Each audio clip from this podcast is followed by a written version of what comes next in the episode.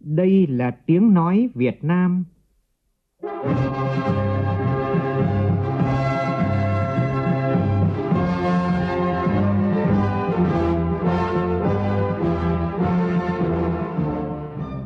là tiếng nói Việt Nam, phát thanh từ Hà Nội, thủ đô nước Cộng hòa xã hội chủ nghĩa Việt Nam.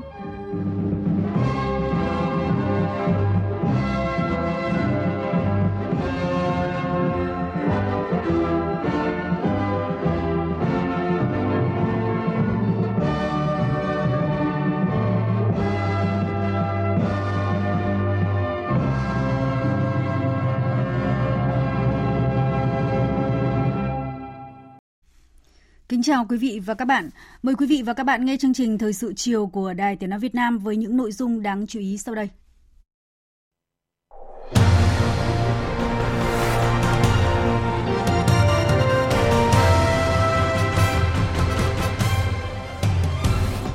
Chủ tịch nước Võ Văn Thưởng thăm chúc mừng các y bác sĩ tại tỉnh Hà Nam nhân kỷ niệm 69 năm Ngày Thầy thuốc Việt Nam 27 tháng 2. Chủ tịch Quốc hội Vương Đình Huệ dự lễ khởi động tháng thanh niên và Tết trồng cây đời đời nhớ ơn Bác Hồ. Ngày hội Tòng quân năm 2024 đồng loạt diễn ra tại 30 tỉnh, thành phố trên cả nước. Cảnh sát giao thông sẽ tăng cường kiểm soát để xử lý các trường hợp tránh vượt và các hành vi khác nguy cơ gây mất an toàn trên tuyến cao tốc Cam Lộ – La Sơn.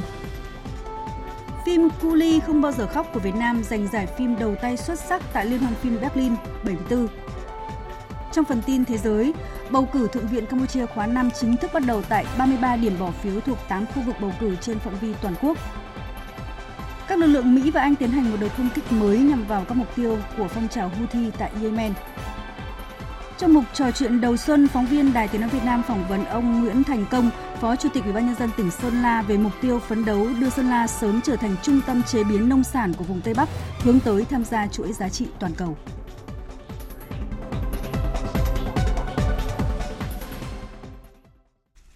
Bây giờ là nội dung chi tiết. Nhân kịp ừ, kỷ niệm 69 năm Ngày Thầy thuốc Việt Nam 27 tháng 2, sáng nay tại Hà Nam, Chủ tịch nước Võ Văn Thưởng thăm chúc mừng các thầy thuốc Trung tâm Y tế huyện Thanh Liêm. Cùng tham gia đoàn có lãnh đạo Văn phòng Chủ tịch nước Bộ Y tế tỉnh Hà Nam. Phóng viên Vũ Dũng đưa tin. Trung tâm Y tế huyện Thanh Liêm có 200 cán bộ, y bác sĩ, nhân viên y tế, 100 giường bệnh, thực hiện nhiệm vụ đa chức năng, công tác y tế dự phòng, khám chữa bệnh và công tác dân số. Trung tâm có nhiều trang thiết bị hiện đại, vừa khám chữa bệnh, vừa hỗ trợ chuyên môn cho tuyến dưới. Cùng với thực hiện tốt công tác khám chữa bệnh, trung tâm đẩy mạnh số hóa, trong đó có 18 trong số 18 cơ sở y tế có đầu độc thẻ căn cước công dân thay thế thẻ bảo hiểm y tế, triển khai hệ thống tiếp đón bệnh nhân tự động. Chủ tịch nước đã thăm mô hình này, một mô hình mang lại nhiều lợi ích cho người bệnh, đặc biệt là tiết giảm thời gian cho cả bác sĩ và người bệnh. Thay mặt lãnh đạo Đảng, Nhà nước, Chủ tịch nước Võ Văn Thưởng gửi lời chúc mừng tốt đẹp nhất, sự trân trọng, tình cảm yêu quý tới các thầy thuốc, cán bộ nhân viên y tế huyện Thanh Liêm và tỉnh Hà Nam. Chủ tịch nước đánh giá cao đội ngũ cán bộ, bác sĩ, nhân viên y tế của huyện thực hiện tốt nhiệm vụ chăm sóc sức khỏe nhân dân với tay nghề cao, lòng yêu nghề và trách nhiệm. Với 11.400 trạm y tế xã phường, thị trấn trong cả nước, Chủ tịch nước nêu rõ đây là hệ thống y tế gần dân, sát dân nhất, là tuyến đầu trong chăm sóc bảo vệ sức khỏe nhân dân. Do đó, nếu tuyến đầu thực hiện tốt nhiệm vụ thì sẽ hạn chế được rất nhiều các loại bệnh tật, phòng ngừa từ sớm để giảm các trường hợp bệnh nặng, góp phần giảm tải cho bệnh viện tuyến trên, đặc biệt là giảm chi phí khám chữa bệnh. Chủ tịch nước lưu ý, năm ngoái Ban Bí thư đã có chỉ thị số 25 về tiếp tục củng cố hoàn thiện, nâng cao chất lượng hoạt động của y tế cơ sở trong tình hình mới. Do đó, lãnh đạo huyện Thanh Liêm, tỉnh Hà Nam và các đơn vị ngành y tế cần tiếp tục quán triệt và thực hiện tốt nhất chỉ thị này. Nhấn mạnh vai trò của các thầy thuốc Việt Nam trong thực hiện sứ mệnh cao cả, Chủ tịch nước Võ Văn Thưởng nêu rõ. Nghề y là một nghề cao quý, sứ mệnh lớn nhất của chúng ta là chữa bệnh, cứu người, là mang đến niềm vui, hạnh phúc cho mỗi con người, cho gia đình, cho xã hội.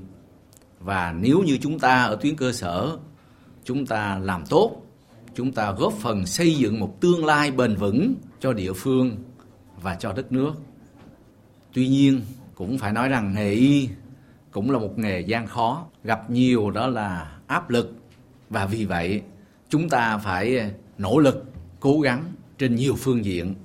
Đồng thời cũng phải luôn luôn là giữ cho mình tinh thần phục vụ với trách nhiệm cao cảm thông chia sẻ mang đến cho người bệnh và gia đình người bệnh cái tình cảm ấm áp một ờ, lời của bác sĩ của y tá của điều dưỡng có giá trị động viên rất là to lớn đối với người bệnh và gia đình người bệnh.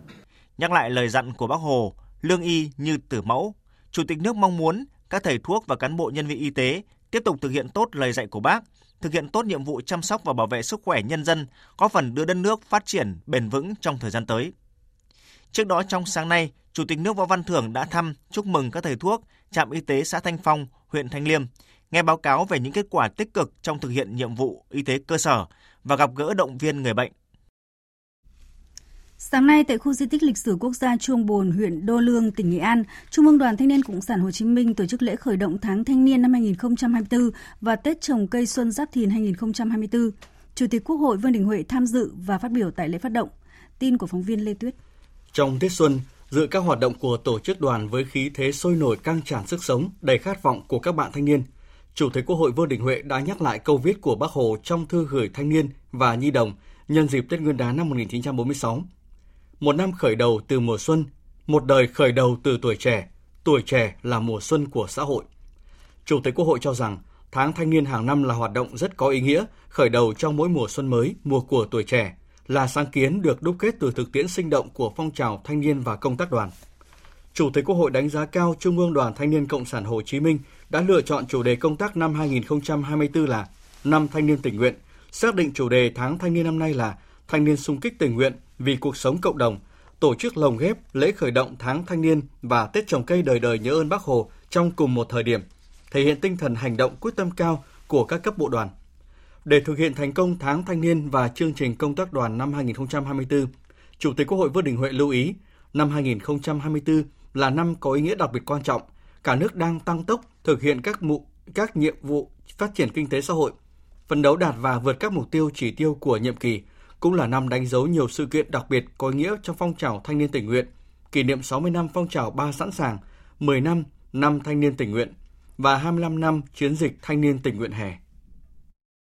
Quán triệt chỉ đạo của đồng chí Tổng Bí thư Nguyễn Phú Trọng tại Đại hội đoàn toàn quốc lần thứ 12, nhiệm kỳ 2022-2027, thanh niên phải tiên phong tình nguyện trong việc thực hiện nhiệm vụ chính trị trong những việc khó, việc mới sẵn sàng chia sẻ vì cộng đồng, xung phong đến những vùng sâu, vùng xa, vùng khó khăn.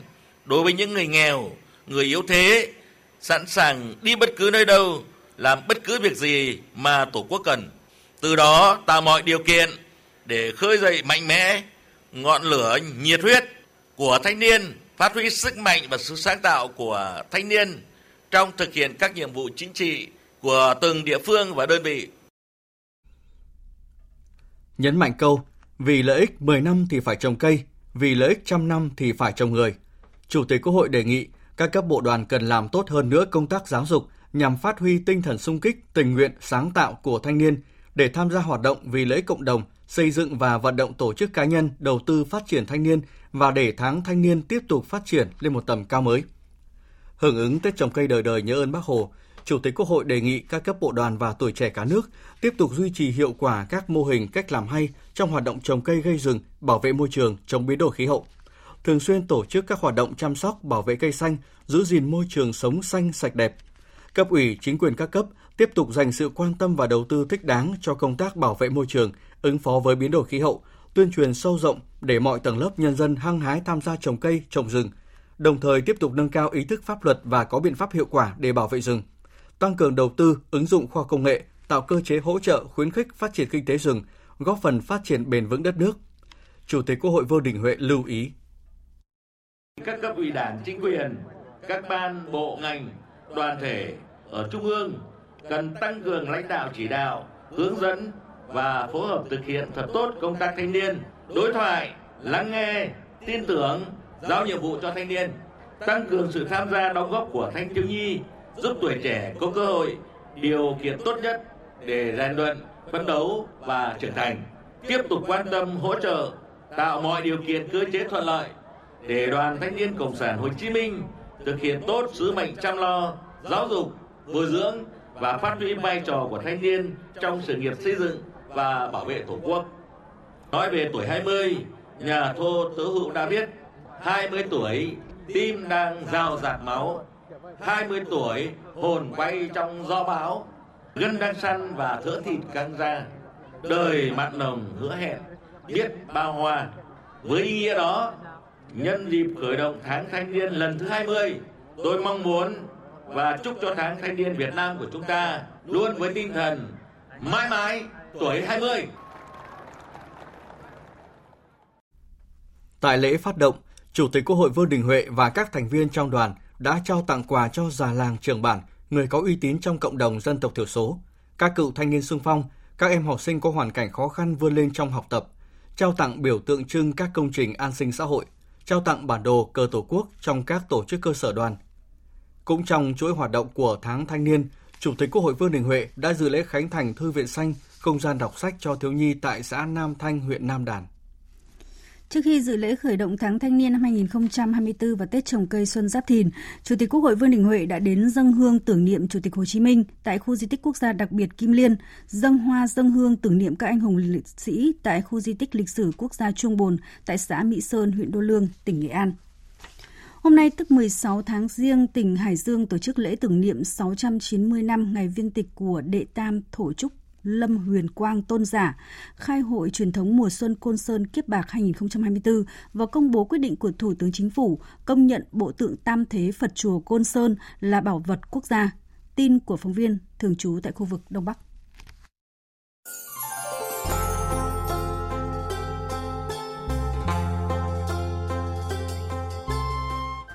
Năm nay, lễ hội mùa xuân Côn Sơn Kiếp Bạc được tổ chức với đầy đủ nghi lễ, rước nước, tế trên núi Ngũ Nhạc, lễ tưởng niệm, lễ khai hội. Phần hội có thi gói và lộ bánh trưng, liên hoan pháo đất, đấu cờ tướng, vật dân tộc. Tại buổi lễ, Thứ trưởng Bộ Văn hóa, Thể thao và Du lịch Hoàng Đạo Cương đã trao quyết định của Thủ tướng Chính phủ công nhận bộ tượng Tam Thế Phật Chùa Côn Sơn là bảo vật quốc gia. Đây là hiện vật gốc, độc bản, niên đại thời Lê Trung Hưng thế kỷ thứ 17, có giá trị đặc biệt, là hình mẫu trong phong cách tạo tác tượng Phật thế kỷ thứ 17-18. Cũng trong sáng nay 25 tháng 2, lần đầu tiên Hải Dương tổ chức tuần văn hóa ẩm thực, du lịch và xúc tiến thương mại lễ hội mùa xuân Côn Sơn Kiếp Bạc với hoạt động hấp dẫn như lễ hội ẩm thực giới thiệu món ăn tiêu biểu của Hải Dương, các địa phương trong cả nước, trình diễn áo dài sắc màu Hải Dương, các trò chơi dân gian, thu hút nhiều người dân và du khách đến tham quan trải nghiệm. Chị Đỗ Thị Hương, thành phố Hải Dương và anh Vũ Văn Sĩ, huyện Tứ Kỳ, tỉnh Hải Dương hào hứng chia sẻ. Lần đầu tiên mình được dự lễ hội mình rất vui.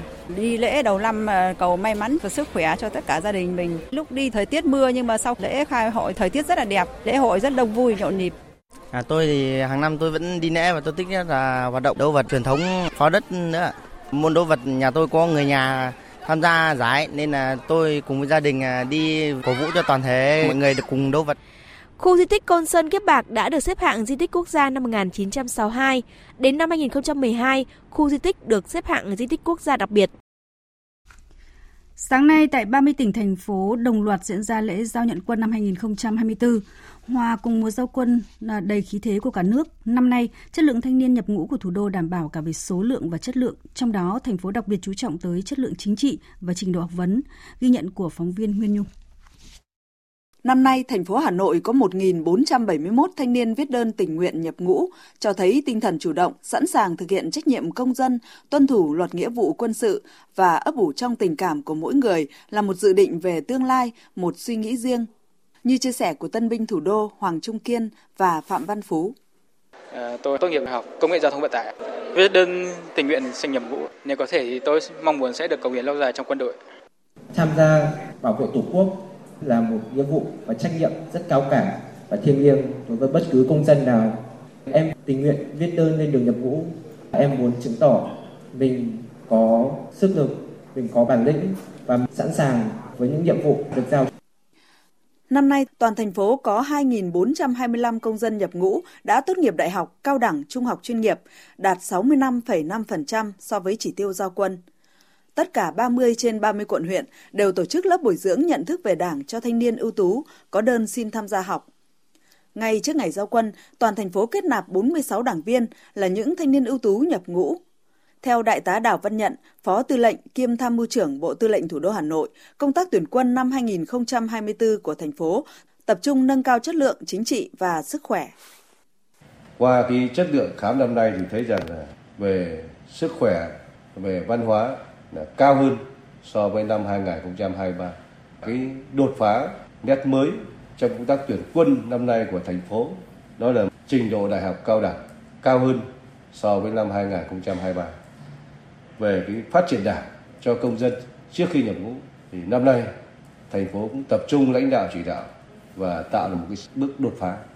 30 quận huyện đều tổ chức mở các lớp học cảm tình đảng cho công dân sau khi mà khám tuyển đủ điều kiện gọi nhập ngũ, sẵn sàng nhập ngũ. Hàng ngàn thanh niên các tỉnh, thành phố, khu vực miền Trung từ Đà Nẵng đến Khánh Hòa sáng nay cũng lên đường nhập ngũ. Trong số những thanh niên trúng tuyển lần này, có nhiều trường hợp đặc biệt. Cả ba anh em trong một gia đình viết đơn nhập ngũ. Nhiều tân binh là nữ, đang là sinh viên hoặc có việc làm ổn định, tình nguyện viết đơn xin tham gia nghĩa vụ quân sự. Phản ánh của nhóm phóng viên tại miền Trung. Năm nay, số lượng thanh niên nhập ngũ của tỉnh Khánh Hòa đạt 100% chỉ tiêu được giao, chất lượng cao hơn năm trước. Trong số này, có hai anh em sinh đôi là Bùi Tuấn Khang, Bùi Tuấn Kiệt từ nguyện việt đơn đăng ký nhập ngũ, góp sức trẻ tham gia bảo vệ Tổ quốc. Tân binh Bùi Tuấn Khang cho biết, trước đó anh trai Bùi Tuấn Kiên vừa xuất ngũ trở về trước Tết Nguyên đán. Được anh trai động viên, hai anh em Khang Kiên cùng việt đơn tình nguyện nhập ngũ. Trước đây anh của em là Bùi Tuấn Kiên, 2003 đã đi và chia sẻ lại cho em chuẩn chạc hơn và quyết đoán hơn, nói chung là làm việc có suy nghĩ. Em mong muốn em cũng bằng một phần anh của em bởi vì uh, em cũng muốn được nên người mà.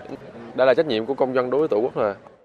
Từ sáng sớm, hơn 1.000 tân binh của thành phố Đà Nẵng đã có mặt tại các điểm giao nhận quân lên đường tham gia nghĩa vụ quân sự. Năm nay, thành phố Đà Nẵng có tỷ lệ sinh viên bảo lưu kết quả học để lên đường nhập ngũ tương đối cao, nhất là các quận trung tâm như Hải Châu, Thanh Khê. Tỷ lệ thanh niên có trình độ đại học cao đẳng và trung cấp chiếm gần 40%, tăng nhiều so với mọi năm. Đặc biệt lần đầu tiên trong một gia đình ở thành phố Đà Nẵng, có 3 anh em từ nguyện Việt đơn thực hiện nghĩa vụ quân sự. Trong đợt này, tỉnh Quảng Nam có 4 nữ thanh niên từ nguyện Việt đơn tham gia nghĩa vụ quân sự. Hồ Thị Thân Hằng, 23 tuổi ở thị trấn Đông Phú, huyện Quế Sơn, tốt nghiệp Đại học ngành quản trị du lịch và khách sạn với kết quả xuất sắc. Hằng đang làm việc tại một khách sạn với mức lương 8 triệu đồng một tháng, nhưng luôn theo đuổi ước mơ một ngày được gia nhập quân ngũ. Lúc nhỏ em thấy là ba em, ví dụ như bão hay là dịch Covid là ba em sẽ chăm lo cho bà con trước. Từ đó em cảm thấy là em muốn được ờ, cống hiến hơn cho đất nước. Lễ giao nhận quân tại các địa phương thuộc quân khu 1, 2, 3 cũng diễn ra trang trọng an toàn với việc giao nhận đủ 100% quân số. Lễ giao nhận quân năm 2024 ở các địa khu phương, khu vực quân khu 1 được tổ chức trang trọng, nhanh gọn, an toàn, tiết kiệm, đúng quy định, thực sự trở thành ngày hội của tuổi trẻ lên đường xây dựng bảo vệ Tổ quốc. Đúng 9 giờ cùng ngày, công tác giao nhận quân của các tỉnh đã hoàn tất, hoàn thành 100% chỉ tiêu giao quân, bảo đảm nhanh gọn và an toàn tuyệt đối. Năm 2024, các tỉnh trên địa bàn quân khu 1 được giao tuyển chọn hàng chục nghìn công dân nhập ngũ vào các đơn vị quân đội, công an, chủ yếu thuộc đồng bào các dân tộc Kinh, Mông, Giao, Tày, Nùng, Hoa, Cao Lan, Mường, Lô Lô, Sán Siêu, Sán Chí có tuổi đời từ 18 đến 27. Chất lượng công tác tuyển chọn công dân nhập ngũ được đánh giá cao hơn so với năm trước. Theo các hội đồng nghĩa vụ quân sự trên địa bàn quân khu 2, công tác tuyển quân năm nay gặp không ít khó khăn do phần lớn thanh niên trong độ tuổi thực hiện nghĩa vụ quân sự đi làm ăn xa, đi học trong các trường cao đẳng đại học. Bám sát phương châm tuyển người nào chắc người đó, không để xã trắng về tuyển quân. Cùng với làm tốt công tác tuyên truyền giáo dục, Hội đồng Nghĩa vụ quân sự các cấp đã tích cực tham mưu cho cấp ủy, chính quyền địa phương phát huy vai trò trách nhiệm của cơ quan quân sự, công an, tư pháp, y tế trong đăng ký khám tuyển nghĩa vụ quân sự lần đầu, đăng ký bổ sung công dân tốt nghiệp các trường cao đẳng, đại học, trung học nghề trở về nơi cư trú để quản lý chặt nguồn công dân sẵn sàng nhập ngũ. Tổ chức tốt việc phúc tra tất cả các khâu, các bước của công tác tuyển quân, tạo sự công bằng trong thực hiện nghĩa vụ bảo vệ Tổ quốc, cũng sáng nay, 9 tỉnh, thành phố trên địa bàn quân khu 3 gồm Quảng Ninh, Hải Phòng, Thái Bình, Nam Định, Ninh Bình, Hòa Bình, Hưng Yên, Hải Dương, Hà Nam đã hoàn thành lễ giao nhận quân năm 2024 với 30 đầu mối. Theo báo cáo của quân khu 3, năm 2024, chất lượng công dân nhập ngũ các địa phương trên địa bàn quân khu tương đối đồng đều và cao hơn những năm trước. Thái Bình, Hải Dương, Quảng Ninh là những địa phương có nhiều thanh niên viết đơn tình nguyện nhập ngũ. Sáng nay tại Hà Nội, Hội chữ thập đỏ Việt Nam phối hợp với Hội Liên hiệp Thanh niên Việt Nam và Công ty Cổ phần Dịch vụ trực tuyến FPT tổ chức lễ phát động chiến dịch Triệu bước chân nhân ái. Chương trình đặt mục tiêu thu hút 70.000 người tham gia vận động thể thao, tương ứng kinh phí vận động ủng hộ đạt 7 tỷ đồng để triển khai các hoạt động nhân đạo. Phóng viên Phương Thoa phản ánh. Từ sáng sớm, rất đông đoàn viên thanh niên, sinh viên và người dân đã tới tham gia lễ phát động và hoạt động đi bộ, chạy bộ, đi xe đạp gây quỹ triển khai các hoạt động nhân đạo. Em Đoàn Thị Ngọc, sinh viên trường Đại học Sư phạm Thể dục Thể thao Hà Nội chia sẻ. À, chương trình này rất là hay và ý nghĩa. Nó có thể đóng góp một phần tuy là không lớn nhưng mà cũng một phần nào đấy góp được một chút à, sức của mình với cả gây quỹ giúp đỡ cho những người có hoàn cảnh khó khăn ấy. À, dự kiến là nhóm em ấy sẽ à, chạy mỗi một ngày ấy thì tầm 15 đến 20 cây. Chiến dịch diễn ra trong 56 ngày, từ ngày 25 tháng 2 đến 22 tháng 4 năm 2024, vận động các tổ chức cá nhân tham gia đi bộ, chạy bộ hàng ngày. Theo Chủ tịch Hội chữ thập đỏ Việt Nam Bùi Thị Hòa, chiến dịch triệu bước chân nhân ái đặt mục tiêu thu hút 70.000 người tham gia vận động thể thao, gồm đi bộ, chạy bộ và ghi chép thành tích qua ứng dụng VRES đạt 700.000 km, tương ứng với kinh phí vận động ủng hộ đạt 7 tỷ đồng để xây dựng 7 bếp ăn bán trú cho học sinh vùng cao, hỗ trợ sinh kế bền vững cho 70 gia đình nghèo, tổ chức chợ nhân đạo cung cấp nhu yếu phẩm cho 700 gia đình khó khăn, tư vấn và hỗ trợ dinh dưỡng cho 7.000 trẻ em nghèo, tổ chức khám bệnh, cấp thuốc miễn phí cho 7.000 người dân có hoàn cảnh khó khăn tại tỉnh Điện Biên, Sơn La, Thái Nguyên. Những cái hoạt động trong năm sáu ngày đêm đã được phát động, mọi người có thể hàng ngày hàng giờ cùng tham gia. À, tuy nhiên thì chúng tôi cũng chọn 9 cái điểm nhấn tại 9 cái ngày chủ nhật ở các tỉnh thành phố trong cả nước để có những cái hoạt động điểm nhấn trong đó có hiến máu nhân đạo, có ừ, tham gia những hoạt động về môi trường, thu gom rác ừ, thải, sẽ có những cái hoạt động chăm lo cho những cái địa chỉ nhân đạo tại cộng đồng. Trong khuôn khổ chương trình hôm nay, Hội chữ thập đỏ Việt Nam tổ chức Ngày hội hiến máu nhân đạo và đăng ký hiến tặng, mô tạng Thời sự VOV nhanh, tin cậy, hấp dẫn. Chương trình thời sự chiều nay sẽ tiếp tục với một số tin đáng chú ý.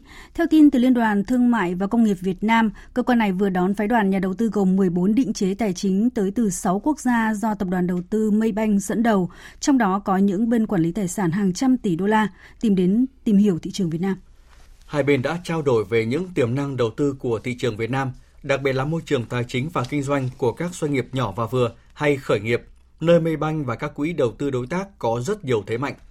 Tập đoàn Maybank Investment Banking Group là tập đoàn tài chính ngân hàng lớn nhất tại Malaysia và lớn thứ tư tại ASEAN với tổng tài sản lên tới hơn 200 tỷ đô la Mỹ. Ông Nguyễn Mạnh Dũng, giám đốc khối khách hàng định chế thuộc Maybank cho biết, ngoài Maybank Group, Đoàn công tác còn có các quỹ đầu tư của chính phủ Malaysia như LTH, KWAP, cổ đông lớn nhất của Gamuda Group, Tanchong Moto, Public Bank, Hong Leong Bank, SCBAM của Thái Lan cũng đến tìm hiểu cơ hội đầu tư tại Việt Nam. Một số đối tác đáng chú ý có thể kể đến Asset Plus của Thái Lan, quỹ có tổng tài sản khoảng 1 tỷ 200 triệu đô la Mỹ và là cổ đông chính của nhiều doanh nghiệp lớn tại ASEAN.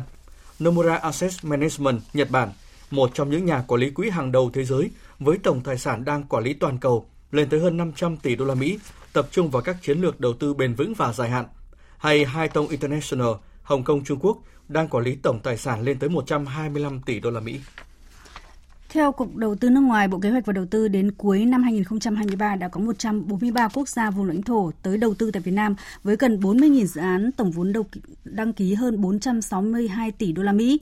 Khu vực FDI hiện là đầu tàu dẫn dắt xuất khẩu Việt Nam, chiếm tỷ trọng lớn trong tổng kim ngạch xuất khẩu cùng nhiều vai trò quan trọng khác. Tiềm năng thu hút FDI của Việt Nam đang rất lớn nhưng song song với đó là những điểm nghẽn cần tháo gỡ để dòng vốn này được khơi thông đạt kỳ vọng. Phóng viên Thu Trang ghi nhận ý kiến của một số chuyên gia và nhà đầu tư. Thống kê của Viện Nghiên cứu Kinh tế và Chính sách Đại học Kinh tế Đại học Quốc gia Hà Nội cho thấy, trong 143 quốc gia vùng lãnh thổ tới đầu tư tại Việt Nam, trong gần 40.000 dự án và tổng vốn đăng ký hơn 462 tỷ đô la Mỹ, Hàn Quốc hiện là quốc gia dẫn đầu cả về số vốn đăng ký lẫn vốn thực hiện. Tiếp theo là Singapore, Nhật Bản, Đài Loan Trung Quốc. Xu hướng các doanh nghiệp châu Âu đầu tư vào Việt Nam cũng đang ngày càng tích cực. Việt Nam hiện chiếm khoảng 10% tổng vốn FDI của toàn khu vực ASEAN xếp sau Singapore và Indonesia. Khu vực FDI đang đóng góp nhiều cho tăng trưởng và là một trong những động lực chính của tăng trưởng kỳ vọng. Tiến sĩ Nguyễn Quốc Việt, Phó Viện trưởng Viện Nghiên cứu Kinh tế và Chính sách Đại học Kinh tế Đại học Quốc gia Hà Nội nêu cụ thể khu vực FDI đã đóng vai trò hết sức quan trọng trong việc tạo ra thặng dư xuất khẩu của Việt Nam, tỷ trọng xuất siêu của Việt Nam chủ yếu đóng góp ở đây là cho khu vực FDI, thúc đẩy cho cái quá trình mà Việt Nam mở rộng cái thị trường trên toàn thế giới và tham gia sâu hơn vào các cái chuỗi giá trị toàn cầu. Bên cạnh đấy thì cũng có sự ờ, tác động lan tỏa cái sự chuyển giao công nghệ và tham gia vào quá trình là công nghiệp hóa hiện đại hóa cái nền kinh tế của Việt Nam ờ, tạo việc làm tăng thu nhập tăng năng suất lao động và cải thiện các cái chất lượng của nhân lực với cái năng lực cạnh tranh của doanh nghiệp Việt Nam tốt hơn đó là những lý do lý giải thu hút FDI là một trong những trọng tâm tăng trưởng của kinh tế Việt Nam và thông tin xu hướng đầu tư của các doanh nghiệp diện đầu tàu dẫn dắt xuất khẩu luôn được quan tâm. Ông Quen Suenen, Giám đốc Kinh doanh và Marketing khu công nghiệp Deep khẳng định. Or the attractive geographical location of the country Việt Nam có những yếu tố rất hấp dẫn đầu tư như có vị trí chiến lược, có lực lượng lao động trẻ được đào tạo tốt, môi trường đầu tư liên tục được cải thiện với các hiệp định thương mại mới đã ký kết rất phù hợp và có lợi cho các doanh nghiệp chúng tôi. Đặc biệt là Việt Nam là một thị trường mới nổi, hiện tại là trung tâm thu hút sự quan tâm của các quốc gia trên thế giới. Tôi tin đầu tư của các doanh nghiệp như chúng tôi vào Việt Nam sẽ còn nhiều. Theo nhiều nhà đầu tư quốc tế, muốn thu hút đầu tư ngày càng tích cực, Việt Nam phải có các điều kiện cần và điều kiện đủ. Điều kiện cần chính là những lợi thế, phản ánh vị thế hiện có của Việt Nam trong mắt các nhà đầu tư như quan điểm vừa rồi. Còn điều kiện đủ là nhiều yếu tố khác như môi trường đầu tư, quan điểm chỉ đạo điều hành, giấy tờ, thủ tục pháp lý để tạo điều kiện tối đa cho doanh nghiệp phát triển và đóng góp cho tăng trưởng. Ông Nguyễn Hải Minh, Phó Chủ tịch Hiệp hội Doanh nghiệp châu Âu tại Việt Nam Eurocharm dẫn chứng có những cái lĩnh vực doanh nghiệp châu Âu hoàn toàn tự tin về công nghệ tiềm lực về tài chính để có thể triển khai được ở Việt Nam cũng mang lại thuận lợi hơn cho Việt Nam trong thu hút đầu tư ở lĩnh vực khác ví dụ như là về năng lượng tái tạo đầu tư vào cơ sở hạ tầng. Tuy nhiên vấn đề lớn nhất vẫn là thủ tục hành chính và cái gánh nặng về về cấp phép Việt Nam hiện nay đang làm tốt ở trong ờ, giải ngân đầu tư công và những cái công trình về cơ sở hạ tầng thì đang được uh, triển khai rất là quyết liệt. Thế nên nhưng cái việc tận dụng cái nguồn vốn tư nhân và đặc biệt là cái nguồn vốn PPP chẳng hạn thì vẫn còn rất là nhiều hạn chế. Nhà đầu tư nước ngoài cũng rất là khó để có thể tham gia. Cái việc chuyển giao công nghệ cũng là cái vấn đề vấn đề cái rào cản đối với chuyên gia nước ngoài khi sang làm việc tại Việt Nam về giấy phép lao động chẳng hạn.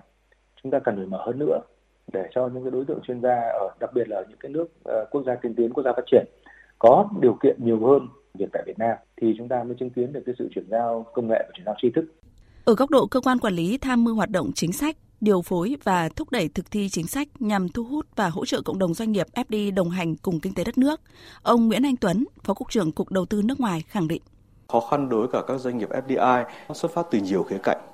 Đó có một phần liên quan đến trách nhiệm của chính phủ trong cái việc rằng là tạo nên những cái cơ chế chính sách, tạo nên những môi trường để mà khuyến khích và phát triển Bộ cũng đã chủ động tham mưu trình chính phủ cũng như là phối hợp với cả các bộ ngành địa phương để mà dần dần hoàn thiện hơn nữa cái khung khổ pháp lý. Và chúng ta đã có chiến lược tăng trưởng xanh, đã có kế hoạch hành động của chính phủ và đồng thời lồng ghép trong các quy hoạch chiến lược và kế hoạch phát triển kinh tế xã hội địa phương để mà thực hiện cái mục tiêu này.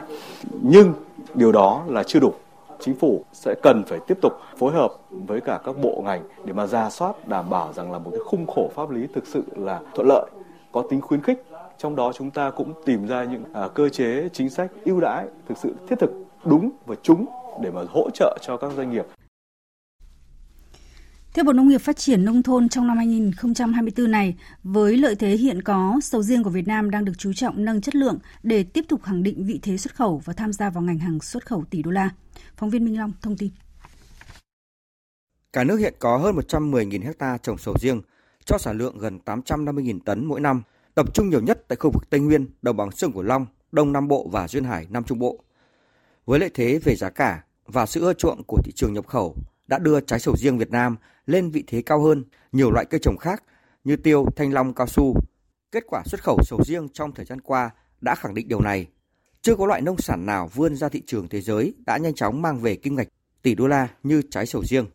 Ông Đặng Phúc Nguyên, Tổng thư ký Hội Rau quả Việt Nam cho biết, trong các thị trường tiêu thụ sầu riêng nhiều nhất, Trung Quốc vẫn đang là thị trường tiềm năng cho trái sầu riêng Việt Nam.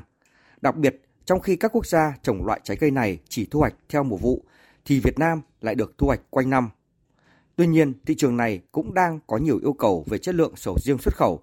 Nếu người trồng sầu riêng không chú trọng vào chất lượng mẫu mã và chất lượng hàng hóa thì sẽ khó tận dụng được tối đa dư địa của thị trường này. Kỳ vọng trong tương lai mình sẽ có một cái thị phần lớn nhất tại thị trường Trung Quốc. Chúng ta có cái lợi thế là kế bên chi phí thời gian vận chuyển tất cả ngắn và rẻ. Các cơ quan chủ quan của Việt Nam đàm phán để làm sao ký được nhiều những mặt hàng nó có tiềm năng mang lại ờ, lợi ích lớn nhất, kim ngạch nhiều nhất.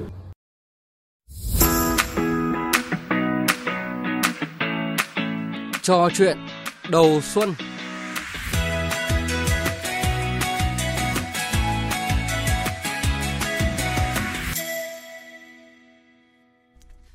quý vị và các bạn, từ một tỉnh nghèo khó khăn, Sơn La đã vươn lên trở thành hiện tượng nông nghiệp của cả nước, đứng thứ hai về diện tích trồng cây ăn quả. Với mục tiêu phát triển nông nghiệp xanh, nhanh và bền vững, Sơn La đặt mục tiêu phấn đấu đưa tỉnh này sớm trở thành trung tâm chế biến nông sản của vùng Tây Bắc, hướng tới tham gia chuỗi giá trị toàn cầu. Phóng viên Đài Tiếng nói Việt Nam thường trú khu vực Tây Bắc có cuộc trò chuyện với ông Nguyễn Thành Công, Phó Chủ tịch Ủy ban nhân dân tỉnh Sơn La để làm rõ nội dung này. Mời quý vị và các bạn cùng nghe. Vâng, xin chào ông. Năm 2023 tiếp tục là một năm được mùa của nông sản Sơn La khi mà năng suất sản lượng tăng cao hơn như là sản lượng quả và cây sơn tra thì tăng tới 25%. Sơn La đã làm thế nào để đạt được kết quả đó? Thì cách làm là gì? Một là khi ta đã có cái vùng sản xuất tốt rồi thì tổ chức cái quảng bá giới thiệu và năm vừa rồi Sơn La tổ chức các tuần lễ trong cả nước thế rồi đưa vào các hệ thống siêu thị và đã tham gia các hội trợ triển lãm quốc tế. Ví dụ như tham gia cái hội trợ Nam Ninh cái Expo của Trung Quốc đó hội trợ thương mại 20 ấy, thì Sơn La là một trong tỉnh được giải thưởng là trưng bày đẹp nhất đại diện cho quốc gia Việt Nam. Thứ hai nữa là các hợp tác xã đã nhận thấy và nhận thức rõ một điều đó là nếu không thực hiện quy trình sản xuất sạch thì sản phẩm sẽ không đáp ứng được tiêu chuẩn xuất khẩu và cái nhu cầu thị yếu của thị trường. Do vậy là đã đi sâu vào cái sản xuất sạch và cái chất lượng sản phẩm đã tăng lên thế rồi sơn la cũng đang thực hiện các cái bước xuất khẩu quả dâu tây kể cả xuất khẩu sang thị trường trung quốc thì đấy là những cái mà tín hiệu rất đáng mừng và cách thức làm của chúng ta trong năm 2023 Dạ vâng. Thưa ông là ngoài tiêu thụ sản phẩm quả tươi thì ở Sơn La cũng đang chú trọng việc chế biến sâu các cái sản ừ. phẩm quả, phấn đấu là không để dư thừa lãng phí các sản phẩm quả trồng ra. Vậy thì cái việc xây dựng các cơ sở chế biến đã và đang được ở địa phương quan tâm triển khai ra sao? Xác định muốn tăng giá trị gia tăng của sản phẩm và triệt tiêu vấn đề dư thừa sản phẩm cũng như triệt tiêu vấn đề bị ép giá khi chính vụ thì chúng ta phải có hệ thống nhà máy chế biến lớn và minh chứng cho điều đó thì ban thường vụ tỉnh ủy Sơn La đã chỉ đạo tập trung thu hút các nhà máy chế biến lớn. Đầu tiên ngay đầu năm 2023 tỉnh khánh thành nhà máy phân bón sông Lam Thế rồi khánh thành tiếp các nhà máy cà phê sông Lam. Rồi trung tâm chế biến rau quả Doveco với các sản phẩm đậu tương rau, rau chân vịt, ngô ngọt, xoài IQF cho đến các cái sản phẩm chanh leo thì đã góp phần rất lớn giải quyết cái bài toán thời vụ và cái sản lượng cùng một lúc đưa vào chế biến và từ những cái dãy hệ thống nhà máy chế biến này thì Sơn La đã tiêu thụ cơ bản hết những sản phẩm nông sản trong các niên vụ. Thế và đồng bộ việc đó là tiếp tục thu hút các cái nhà máy chế biến. Hiện nay thì tỉnh đang thu hút các nhà máy vào khu công nghiệp của Mai Sơn. Ví dụ như nhà máy chế biến các loại sấy hoa quả của Solat hay là của VFI thế rồi tinh bột sắn thì tiếp tục xây dựng cái nhà máy bột biến tính. Thế rồi nhà máy đường thì tiếp tục nâng cấp cái sản xuất của cái sản phẩm đường. Thế và cái chuỗi liên kết sản xuất đến hộ nông dân. Thế chúng ta thấy là công nghiệp chế biến, nó sẽ góp phần giải cái bài toán mùa vụ là một. Nhưng điều quan trọng là tăng thu nhập và tạo việc làm cho người lao động và trở thành cái chuỗi sản xuất bền vững. Dạ vâng. Như đã nói thì ờ, năm 2023 sản lượng quả của Sơn La tăng cao so với các năm trước.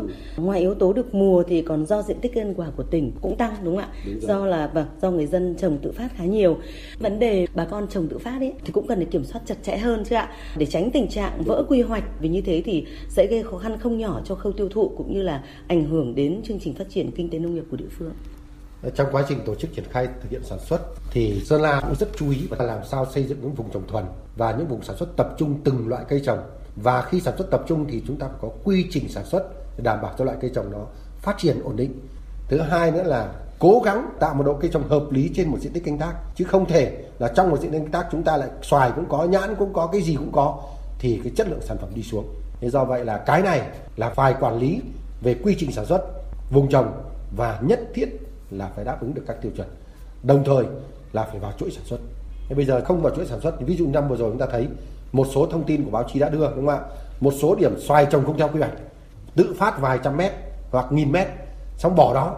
Thế rồi đến lúc và quả xoài nó lép hoặc là bị sâu đục thì bán chỉ được có hai ba ngàn. Không bù đắp được chi phí là dân kêu. Vâng. nhưng trên thực tế thì những hộ gia đình đó không vào chuỗi sản xuất của hợp tác xã. Thế nên là tạo vùng quản lý vùng và cái đưa vào cái giám sát là rất quan trọng cho cây trồng của Sơn La để tránh trường hợp trồng năm nay 2 năm 3 năm lại chặt bỏ đi trồng cái khác thì chúng ta phải quy hoạch vùng trồng và nhất định là phải vùng trồng tập trung Vâng. Thưa ông Lập, năm 2024 này và các năm tiếp theo ạ, thì uh, kế hoạch uh, sản xuất và tiêu thụ nông sản, ừ.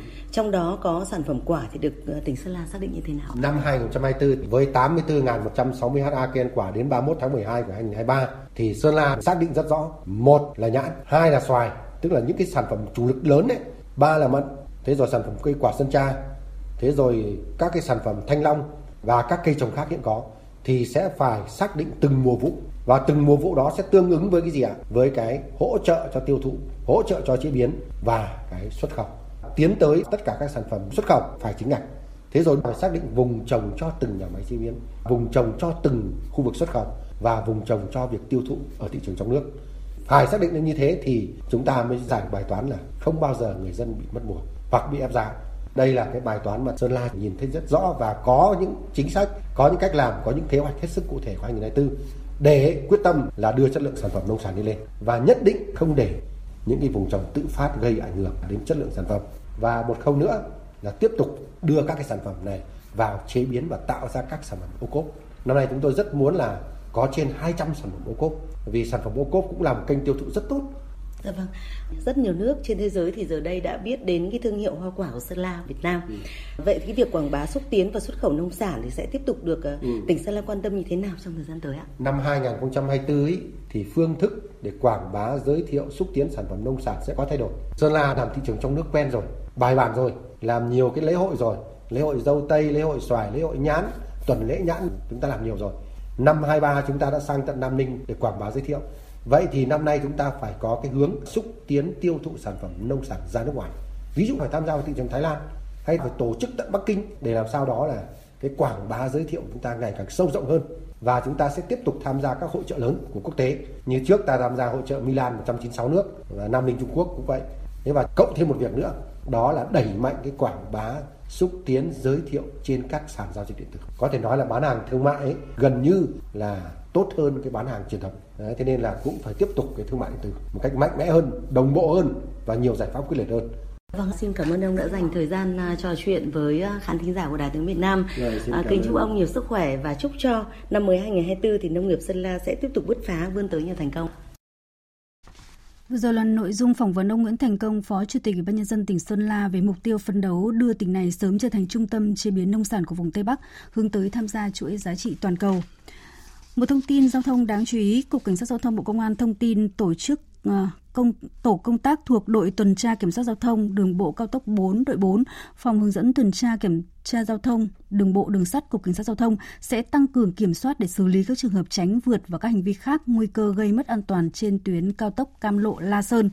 Ngoài kiên quyết xử lý số phương tiện vi phạm đã có hình ảnh ghi nhận, tổ công tác còn thực hiện đảm bảo trật tự an toàn giao thông trên tuyến và chuyên đề kiểm tra nồng độ cồn, ma túy tại điểm đầu, điểm cuối cao tốc. Như đã thông tin tối qua gần 200 học viên cơ sở cai nghiện Sóc Trăng đã phá khóa, phá cổng chính để bỏ trốn. Trước đó những người này đã đập phá gây náo loạn phía bên trong cơ sở. Nguyên nhân được xác định ban đầu là do xảy ra mâu thuẫn giữa các học viên đang cai nghiện tại cơ sở. Lợi dụng sự mâu thuẫn này, một số học viên khác đã kích động những học viên gây náo loạn tại cơ sở. Ngành chức năng tỉnh Sóc Trăng đang triển khai thực hiện các biện pháp để sớm đưa tất cả các học viên bỏ trốn trở lại cơ sở cai nghiện. Phóng viên Thạch Hồng thông tin. Đại tá Phan Văn Ứng, Phó Giám đốc Công an tỉnh Sóc Trăng cho biết, lực lượng chức năng của tỉnh đang phối hợp triển khai các biện pháp khẩn trương để truy tìm, tuyên truyền vận động các học viên bỏ trốn sớm quay trở lại cơ sở cai nghiện ma túy. Tính đến 15 giờ ngày 25 tháng 2, đã đưa 75 học viên bỏ trốn quay trở lại cơ sở cai nghiện. Đối với cái ờ, cái vụ việc mà nó xảy ra thì đang phối hợp với uh, viện kiểm sát uh, để uh, kiểm tra xác minh làm rõ các dấu hiệu vi phạm thứ hai là đối với các học viên mà 191 học viên mà đã bỏ trốn ra bên ngoài đó thì à, đang chỉ đạo cho các cái phòng nghiệp vụ với công an các huyện là phối hợp là truy bắt rồi là vận động à, đưa trở lại cái cơ sở cai nghiện bắt buộc. Ông Lâm Tấn Hòa, trưởng ban tuyên giáo tỉnh ủy Sóc Trăng cho biết, ngay sau sự việc xảy ra, Thường trực tỉnh ủy Sóc Trăng đã tổ chức cuộc họp khẩn trương với các cơ quan chức năng có liên quan để xem xét tình hình, xác định các nguyên nhân bàn phương án cũng như sớm đưa ra các giải pháp chỉ đạo khắc phục hậu quả. Khẩn trương vận động người truy tìm 119 học viên còn lại quay trở lại cơ sở cai nghiện. À, chủ yếu là tuyên truyền vận động gia đình và cá nhân học viên và cái sự tự giác của mỗi người à, nhanh chóng khắc phục cái thiệt hại tại cơ sở và tăng cường cái cơ sở vật chất đảm bảo phục vụ tốt cái chức năng nhiệm vụ được giao của cơ sở. Tiếp nối ngay sau đây, biên tập viên Đài Tiếng nói Việt Nam tổng hợp một số thông tin dự báo thời tiết. Thưa quý vị và các bạn, không khí lạnh vẫn đang ảnh hưởng đến thời tiết các tỉnh thành phía Bắc gây mưa phùn và rét trong đêm nay và ngày mai. Vùng núi cao có nơi dưới 9 độ, rét nhất vẫn là ở phía Đông Bắc Bộ, nhiệt độ một vài nơi 15-16, thậm chí Lạng Sơn chỉ hơn 10 độ. Trời còn tiếp tục mưa nhỏ nên cảm giác khá là rét buốt. Do Đông Bắc Bộ chủ yếu có mưa nhỏ khiến độ ẩm tăng cao, từ Hà Nội lên đến vùng núi Hà Giang, Cao Bằng độ ẩm đều trên 80%. Ngày mai, trời vẫn nhiều mây, có mưa nhỏ và rét, nhiệt độ cao nhất trong khoảng 19 đến 21 độ. Điện Biên Phủ, Sơn La nằm ở phía Tây Bắc Bộ nên trời sẽ có nắng nhẹ và nhiệt độ cao hơn. Hà Nội và Đông Bắc Bộ dự báo là trời còn rét thêm 3 ngày nữa, sau đó khả năng nhiệt độ ở miền Bắc sẽ nhích dần lên. Mưa dự báo sẽ tạm giảm vào ngày mai, từ thứ ba thì mưa ẩm trở lại và có thể xảy ra tình trạng nồm vào giữa tuần sau khi mà trời ấm lên. Tây Nguyên và Nam Bộ ngày mai vẫn trong chuỗi ngày nắng nóng, riêng miền Đông nắng nóng 35-36 độ, một vài nơi ở Đông Nam Bộ nắng nóng cục bộ cao nhất ở ngưỡng 34-36 độ. Chuyển sang phần tin thế giới, hoạt động bỏ phiếu bầu cử Thượng viện Campuchia khóa 5 chính thức bắt đầu sáng nay tại 33 điểm bỏ phiếu thuộc 8 khu vực bầu cử trên phạm vi toàn quốc. Ghi nhận ban đầu cho thấy bầu cử diễn ra thuận lợi và suôn sẻ. Phóng viên Đài Tiếng Nói Việt Nam thường trú tại Campuchia đưa tin. Tham gia tranh cử tại cuộc bầu cử lần này có 4 chính đảng, bao gồm Đảng Nhân dân Campuchia cầm quyền, Đảng Ý chí Khmer, Đảng Bảo Hoàng Funchipech và Đảng Sức mạnh Dân tộc. Các chính đảng có ứng cử viên tham gia tranh cử cạnh tranh 58 ghế trong số 62 ghế thượng nghị sĩ. Trong số 4 ghế còn lại, hai ghế do Quốc vương Campuchia chỉ định và hai ghế do Quốc hội giới thiệu thông qua quy trình lấy tín nhiệm. Tính đến trưa nay, ngày 25 tháng 2, công tác bỏ phiếu tại thủ đô Phnom Penh đã diễn ra thuận lợi, yên bình, suôn sẻ dưới sự giám sát của khoảng 800 quan sát viên trong nước và quốc tế và khách mời đặc biệt. Ngoài ra, có hơn 330 phóng viên thuộc 59 tổ chức, cơ quan báo chí, truyền thông trong nước và quốc tế đăng ký tác nghiệp đưa tin về cuộc bầu cử. Chia sẻ với phóng viên thường trú Đài Tiếng Nói Việt Nam tại Vương quốc Campuchia, ông Men Resa Muni, cử tri khu vực thủ đô Phnom Penh cho biết. Tôi đánh giá cao cuộc bầu cử lần này. Thứ nhất, các đại biểu tham dự bầu cử lần này đều vui mừng đi thực hiện nghĩa vụ của mình. Thứ hai, cuộc bầu cử lần này diễn ra công bằng, không có sự đe dọa ép buộc. Thứ ba, các địa điểm bỏ phiếu được sắp xếp ở nơi thuận lợi, công tác tổ chức an ninh và bảo mật tốt. Ngay sau khi kết thúc hoạt động bầu cử vào lúc 3 giờ chiều nay, các văn phòng bầu cử đóng cửa, chuyển công năng thành văn phòng kiểm phiếu và công bố kết quả sơ bộ ngay trong ngày 25 tháng 2 sau khi kết thúc công tác kiểm phiếu. Kết quả chính thức cuộc bầu cử dự kiến sẽ được công bố vào ngày 2 tháng 4.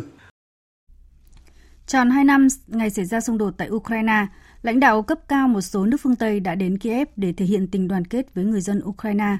Nhiều thỏa thuận hợp tác dài hạn giữa Ukraine với các nước phương Tây cũng đã được ký kết nhân dịp này. Biên tập viên Hồng Nhung tổng hợp thông tin. Các nhân vật cấp cao đến Ukraine dịp này gồm có Thủ tướng Italia Giorgia Meloni, Thủ tướng Canada Justin Trudeau, Thủ tướng Bỉ Alexander De Croo và Chủ tịch Ủy ban châu Âu Ursula von der Leyen. Sự hiện diện của các lãnh đạo phương Tây nhằm nhấn mạnh cam kết của phương Tây trong việc giúp đỡ Ukraine, ngay cả khi nước này đang phải đối mặt với tình trạng thiếu viện trợ quân sự ngày càng trầm trọng. Trong một tuyên bố, Chủ tịch Ủy ban châu Âu Ursula von der Leyen nhấn mạnh, châu Âu sẽ ủng hộ Ukraine để nước này được hòa bình. Ukraine phải có phương tiện để tự vệ. Điều này rất quan trọng đối với an ninh của các bạn và cả đối với an ninh của toàn châu Âu.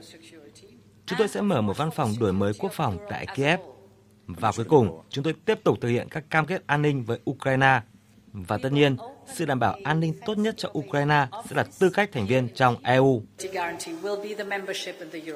Nhằm thể hiện tình đoàn kết với Ukraine, lãnh đạo nhiều nước phương Tây cũng đã ký các thỏa thuận an ninh dài hạn với Ukraine. Sau Anh, Đức, Pháp và Đan Mạch, Italia và Canada hôm qua cũng đã ký kết thỏa thuận an ninh thời hạn lên đến 10 năm với Kiev.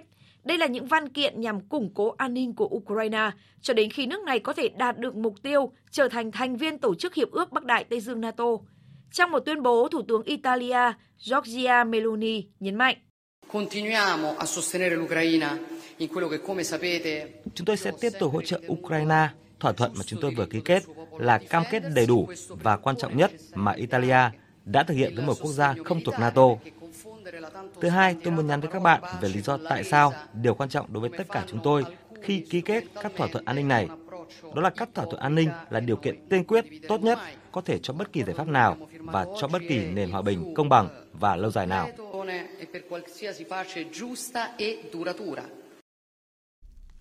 Cũng nhằm thể hiện sự ủng hộ Ukraine, Liên minh châu Âu và Vương quốc Anh vừa công bố gói biện pháp hạn chế thứ 13 nhắm vào các thực thể và cá nhân có liên quan tới Nga. Phóng viên Hải Đăng theo dõi khu vực Trung Đông Âu thông tin. Các lệnh trừng phạt lần này được áp dụng đối với 106 cá nhân và 88 thực thể, chịu trách nhiệm duy trì sự hỗ trợ đối với Nga, nhưng trong tuyên bố của Hội đồng EU đã mô tả là một cuộc chiến không chính đáng. Những người được chỉ định sẽ bị phong tỏa tài sản, trong khi các công dân và công ty của EU hiện bị cấm cung cấp vốn cho đối tượng này. Ngoài ra, các cá nhân bị trừng phạt cũng sẽ phải đối mặt với lệnh cấm du lịch, không được nhập cảnh hoặc quá cảnh qua lãnh thổ EU. Gói trừng phạt thứ 13 cũng mở rộng phạm vi các mặt hàng bị hạn chế, có thể tăng cường khả năng công nghệ của ngành quốc phòng và an ninh Nga bằng cách kết hợp các bộ phận để phát triển và sản xuất máy bay không người lái. Ngoài ra, các biện pháp này còn áp đặt các hạn chế mạnh mẽ hơn đối với việc xuất khẩu các hàng hóa đặc biệt, góp phần nâng cao năng lực công nghiệp của Nga, chẳng hạn như máy biến thế điện. Đại diện cấp cao Liên minh châu Âu về chính sách đối ngoại và an ninh Joseph Borrell nhấn mạnh rằng EU vẫn thống nhất trong quyết tâm làm suy yếu các nỗ lực trong cuộc xung đột hiện nay của Nga và hỗ trợ Ukraine trong cuộc xung đột cũng như khôi phục độc lập, toàn vẹn lãnh thổ và chủ quyền của nước này. Thái Lan sẽ đóng cửa một số không phận trong thời gian diễn ra cuộc tập trận quân sự kéo dài nhất Đông Nam Á mang tên Hổ Mang Vàng, bắt đầu từ ngày mai 26 tháng 2 cho tới ngày 8 tháng 3. Phóng viên Đài Tiếng Nói Việt Nam thường trú tại Thái Lan thông tin. Người phát ngôn Bộ Quốc phòng Thái Lan Chirayu Hongsap hôm 25 tháng 2 cho biết 9.590 sĩ quan quân đội từ 30 quốc gia sẽ tham gia cuộc tập trận Hổ Mang Vàng Cobra Gold kéo dài 12 ngày tại Thái Lan bắt đầu từ ngày mai 26 tháng 2. Đây là năm đầu tiên của tập trận được phục hồi quy mô đầy đủ như trước thời điểm diễn ra đại dịch COVID-19. Trong khuôn khổ của tập trận, binh sĩ của các quốc gia sẽ tham gia một loạt các hoạt động diễn tập chung gồm huấn luyện hợp đồng tác chiến trên thực địa, huấn luyện tác chiến mạng, hỗ trợ nhân đạo và huấn luyện ứng phó thảm họa. Binh sĩ từ 7 quốc gia gồm Thái Lan, Mỹ, Singapore, Nhật Bản, Indonesia, Hàn Quốc và Malaysia sẽ tham gia các hoạt động chính trong cuộc diễn tập. Trong khi đó, Trung Quốc, Australia và Ấn Độ sẽ cử đoàn tham gia các hoạt động diễn tập cứu trợ nhân đạo và cứu trợ thiên tai. Công ty quản lý tháp Eiffel của Pháp cho biết cuộc đình công của các nhân viên tại đây đã kết thúc. Theo kế hoạch, tháp Eiffel mở lại trong ngày 25 tháng 2. Khách tham quan mua vé từ ngày 19 đến ngày 24 tháng 2 sẽ được hoàn tiền. Còn tại Hàn Quốc, hàng loạt bệnh viện lớn trên khắp nước này tiếp tục bị gián đoạn hoạt động đình công do hàng nghìn bác sĩ thực tập vẫn đình công trong ngày thứ năm liên tiếp nhằm phản đối kế hoạch tăng chỉ tiêu tuyển sinh trường y của chính phủ nước này. Theo thống kê, gần 100 bệnh viện đa khoa tại Hàn Quốc hôm qua đã hủy bỏ hoặc hoãn các thủ tục không cần thiết và từ chối các bệnh nhân không cấp cứu, ưu tiên dịch vụ cho các trường hợp nghiêm trọng nhằm giảm thiểu áp lực ngày càng tăng đối với hệ thống y tế. Cũng tại Hàn Quốc, một cặp vợ chồng trẻ vừa chào đón người con thứ bảy, trở thành gia đình đầu tiên ở Seoul nhận được khoản trợ cấp 10 triệu won, tương đương với 7.500 đô la Mỹ khi sinh nhiều con. Đây là cặp vợ chồng đầu tiên ở Seoul, Hàn Quốc nhận chính sách trợ cấp mới. Con út của họ mới chào đời vào tháng trước. Các con được sinh trước đó hiện ở lứa tuổi gồm 10, 7, 6, 4, 3 và 2 tuổi. Cặp vợ chồng này cũng sẽ nhận được các ưu đãi khác của nhà nước, thành phố và quận. Chính phủ Hàn Quốc đã đề ra một loạt chính sách phúc lợi khuyến khích người dân sinh con để giải quyết vấn đề tỷ lệ sinh thấp tồn tại dai dẳng ở nước này. Tổng tỷ suất sinh của Hàn Quốc, số con trung bình mà một phụ nữ dự kiến sẽ sinh trong đời đã giảm xuống mức thấp mới là 0,78 vào năm 2022 và dự kiến sẽ giảm sâu hơn trong những năm tới. Nếu tiếp tục theo chiều hướng đó, Viện Phát triển Giáo dục Hàn Quốc dự báo số học sinh tiểu học, trung học cơ sở và trung học phổ thông ở nước này sẽ giảm từ 5 triệu 130 nghìn trong năm nay xuống còn 4 triệu 300 nghìn học sinh vào năm 2029. Thêm một thông tin vui cho điện ảnh Việt Nam. Hôm nay, theo giờ Việt Nam, bộ phim mang tựa đề Cu Ly Không Bao Giờ Khóc của đạo diễn Phạm Ngọc Lân đã giành được giải phim đầu tay xuất sắc nhất tại Liên hoan phim Berlin lần thứ 74. Cu Ly Không Bao Giờ Khóc do Trần Thị Bích Ngọc và Nghiêm Quỳnh Trang sản xuất. tác phẩm phim dài đầu tay của đạo diễn Phạm Ngọc Lân đã xuất sắc đánh bại 15 bộ phim quốc tế khác để giành được giải thưởng cao quý này. Phát biểu nhận giải, đạo diễn Phạm Ngọc Lân cho biết, Liên hoan phim Berlin đã cho bộ phim cơ hội cất lên tiếng nói.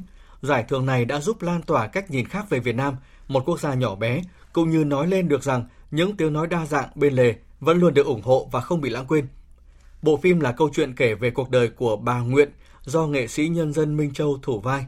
Bà đã từng quen và kết hôn cùng với một người Đức, nhưng sau đó cả hai đã ly thân. Nghe tin chồng mất, bà sang Đức nhận lại tài sản của người chồng quá cố để lại. Trên hành trình trở về nước, bà mang theo một con cu ly được thừa hưởng từ người chồng. Hình tượng con cu ly cũng được Phạm Ngọc Lân cài cắm sử dụng để thể hiện phần nào số phận của những nhân vật trong phim. Cu ly không bao giờ khóc, khắc họa rõ rệt một hiện thực phức tạp, xen lẫn những dư âm của lịch sử Việt Nam.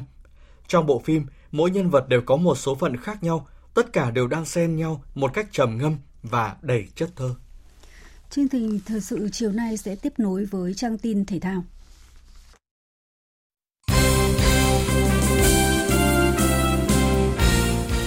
Quý vị và các bạn, sau hơn một năm trả danh hiệu, hôm nay Lý Hoàng Nam đã vô địch giải quần vợt M15 tại Thái Lan. Hoàng Nam xuất sắc ngược dòng cho đối thủ người Hà Lan John Alexander Martin sau hơn 3 giờ thi đấu. Điểm số các xét là 6-7, 7-6 và 6-4. Đây cũng là danh hiệu quốc tế đầu tiên của tay vợt số 1 Việt Nam kể từ tháng 10 năm 2022. Bế mạc vào hôm nay, giải judo quốc tế Ba Lan tại đấu trường tích điểm cạnh tranh tấm vé tham dự Olympic Paris 2024. Cả ba vận động viên Việt Nam gồm Chu Đức Đạt 60 kg nam, Hoàng Thị Tình 48 kg nữ và Nguyễn Ngọc Diễm Phương 57 kg nữ đều dừng bước ở vòng 1/16 sau khi để thua các đối thủ từ Thụy Sĩ và Pháp. Với kết quả này, mỗi võ sĩ nước ta tích lũy thêm 12 điểm Olympic. Huấn luyện viên Nguyễn Duy Khanh cho biết. Em đạt thì vẫn thấp hơn cái vị trí của đối thủ thứ 10 khoảng 160 điểm. Còn em Phương thì cũng cũng làm ngoài top 10, khoảng top 11 hoặc top 12 của cái nhóm nữ. Từ tháng 1 đến nay, đội tuyển judo Việt Nam đã liên tiếp tranh tài ở các giải quốc tế tại Bồ Đào Nha, Pháp, Hungary và mới nhất là Ba Lan. Dự kiến trong tháng 3, các tuyển thủ sẽ dự giải Grand Slam 2024 ở Thổ Nhĩ Kỳ. Ngày 25 tháng 6, Liên đoàn Judo Thế giới sẽ công bố các suất chính thức tham dự Olympic dựa trên điểm số tích lũy mà các võ sĩ đã được qua các giải đấu. Vận động viên Nguyễn Ngọc Diễm Phương chia sẻ. Thời gian thì cũng không có nhiều nên là cái mà tụi em cần cải thiện nhất bây giờ là tinh thần và cái sự quyết tâm. Thì có được hai thứ đó thì sẽ làm được mọi việc. Chuyển sang thông tin thể thao quốc tế, ở vòng 26 ngoại hạng Anh, Manchester City có chiến thắng nhọc nhằn 1-0 trước Bournemouth, có đó tiếp tục cuộc đua vô địch. Sau trận đấu, huấn luyện viên Pep Guardiola có những cầu thủ của mình là siêu nhân. Thật sự thì cầu thủ Man City chẳng khác nào siêu nhân. Họ có tinh thần chiến đấu tuyệt vời. Cổ động viên Man City hẳn phải rất tự hào về đội bóng.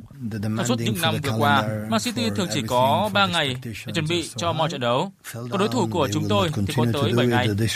Trong 7 ngày đó, đối thủ của Man City có lẽ không dừng mơ mộng, cố gắng. Từng giây từng phút, họ đều mơ về một chiến thắng trước Man City, chiến thắng trước đội bóng mạnh nhất thế giới. Với 3 điểm có được trước Bournemouth, Man City rút ngắn khoảng cách với đội đầu bảng Liverpool xuống còn 1 điểm, 59 so với 60. Vòng này, Arsenal cũng thắng Newcastle 4-1 trên sân nhà, hiện xếp thứ 3 với 58 điểm. Như vậy là Arsenal, Man City và Liverpool vẫn tiếp tục cuộc đua tam mã đầy hấp dẫn. Trong khi đó, sau chỗ trận thăng hoa vừa qua, Man United đã phải nhận trận thua 1-2 trước Fulham. Đây là trận thua thứ 10 của Man United tại Premier League mùa này. Dù vậy, huấn luyện viên Ten Hag cho rằng đội vẫn đang có sự tiến bộ và đi đúng lộ trình phát triển. Vào tối nay, tâm điểm của sân cỏ nước Anh sẽ là trận chung kết Carabao Cup giữa hai câu lạc bộ Chelsea và Liverpool. Trận đấu này sẽ bắt đầu vào lúc 22 giờ trên sân Wembley. Với Liverpool, chức vô địch sẽ là món quà đặc biệt dành cho huấn luyện viên Jurgen Klopp, trên thực ra đã chính thức xác nhận chia tay đội bóng vào cuối mùa giải. Còn với Chelsea, việc đánh bại Liverpool và nâng cao chức vô địch sẽ là một cột mốc quan trọng, bởi đây chính là trận chung kết đầu tiên kể từ khi kỷ nguyên Roman Abramovich kết thúc. Đồng thời còn mở ra cánh cửa dự cúp châu Âu mùa sau, dù chỉ là vòng playoff của Europa Conference League. Dự báo thời tiết Tin dự báo thời tiết đêm nay và ngày mai.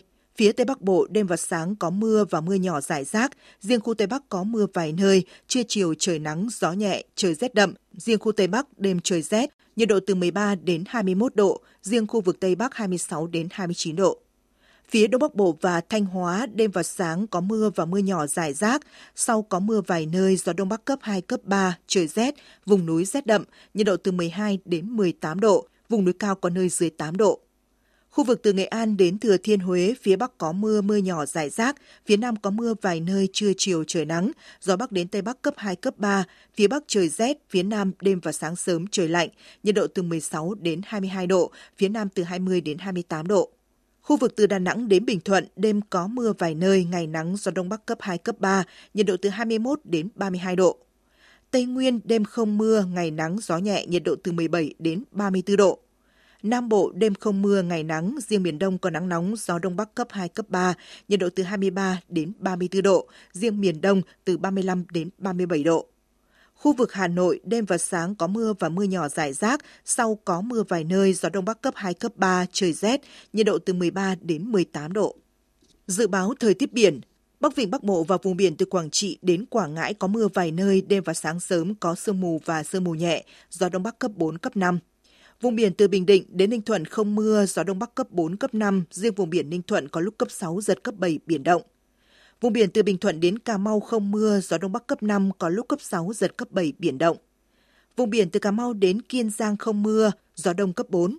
Khu vực Bắc và Nam Biển Đông, khu vực quần đảo Trường Sa thuộc tỉnh Khánh Hòa có mưa rào vài nơi, gió Đông Bắc cấp 5, riêng vùng biển phía Tây và vùng biển phía Đông Bắc có lúc cấp 6, giật cấp 7, cấp 8, biển động. Khu vực giữa Biển Đông và khu vực quần đảo Hoàng Sa thuộc thành phố Đà Nẵng có mưa rào vài nơi, gió Đông Bắc cấp 4, cấp 5. Vịnh Thái Lan có mưa rào vài nơi, gió Đông đến Đông Nam cấp 3, cấp 4. Chương trình thời sự chiều nay đến đây là hết. Chương trình này do các biên tập viên Thu Hòa Minh Châu biên soạn và thực hiện với sự tham gia của phát thanh viên Thành Tuấn, kỹ thuật viên Trần Tâm, chịu trách nhiệm nội dung Lê Hằng. Cảm ơn quý vị và các bạn đã quan tâm theo dõi. Xin kính chào tạm biệt và hẹn gặp lại.